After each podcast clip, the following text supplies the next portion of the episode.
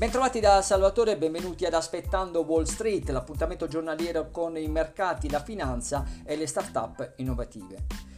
Partiamo subito con le divise, cambio euro-dollaro, la moneta di Eurolandia si rafforza, infatti con un euro è possibile acquistare un dollaro e 21 centesimi, rialzo dello 0,31% rispetto alla quotazione di ieri. In rialzo anche il metallo giallo, 1833 dollari l'oncia, più 0,19%, ricordo che un'oncia è 31,104 grammi. Brent, petrolio quotato in Europa, 48,57 dollari al barile, più 0,32%. Un barile di petrolio petrolio 158 litri.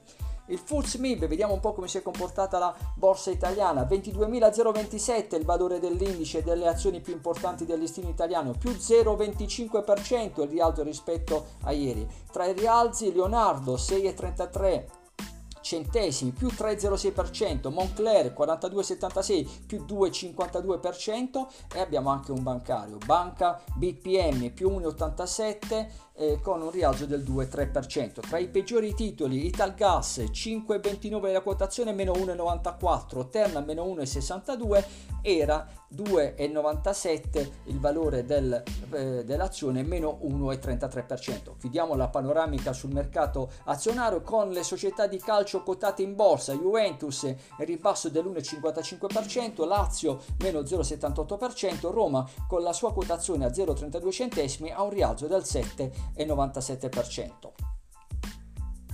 Rendimento dei titoli di Stato, vediamo il confronto con il Bund tedesco, il titolo tedesco con scadenza decennale 15 agosto 2030 ha un rendimento a scadenza del meno 0,54%, l'equivalente italiano, il BTP 1 aprile 2031 più 0,61%, il differenziale quindi lo spread è di 115, ossia che acquistare eh, un titolo italiano per un tedesco significa avere un rendimento dell'1,15% positivo contro il suo meno 0,54%, per cui forse se fossi un tedesco eh, sicuramente investirei eh, in un titolo decennale italiano.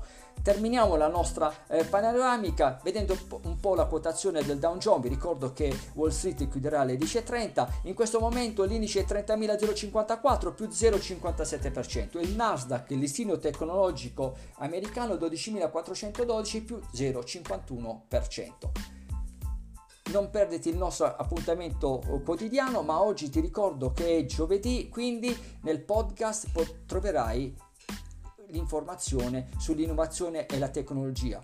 Ho parlato di big data, come cambieranno la nostra vita. A domani!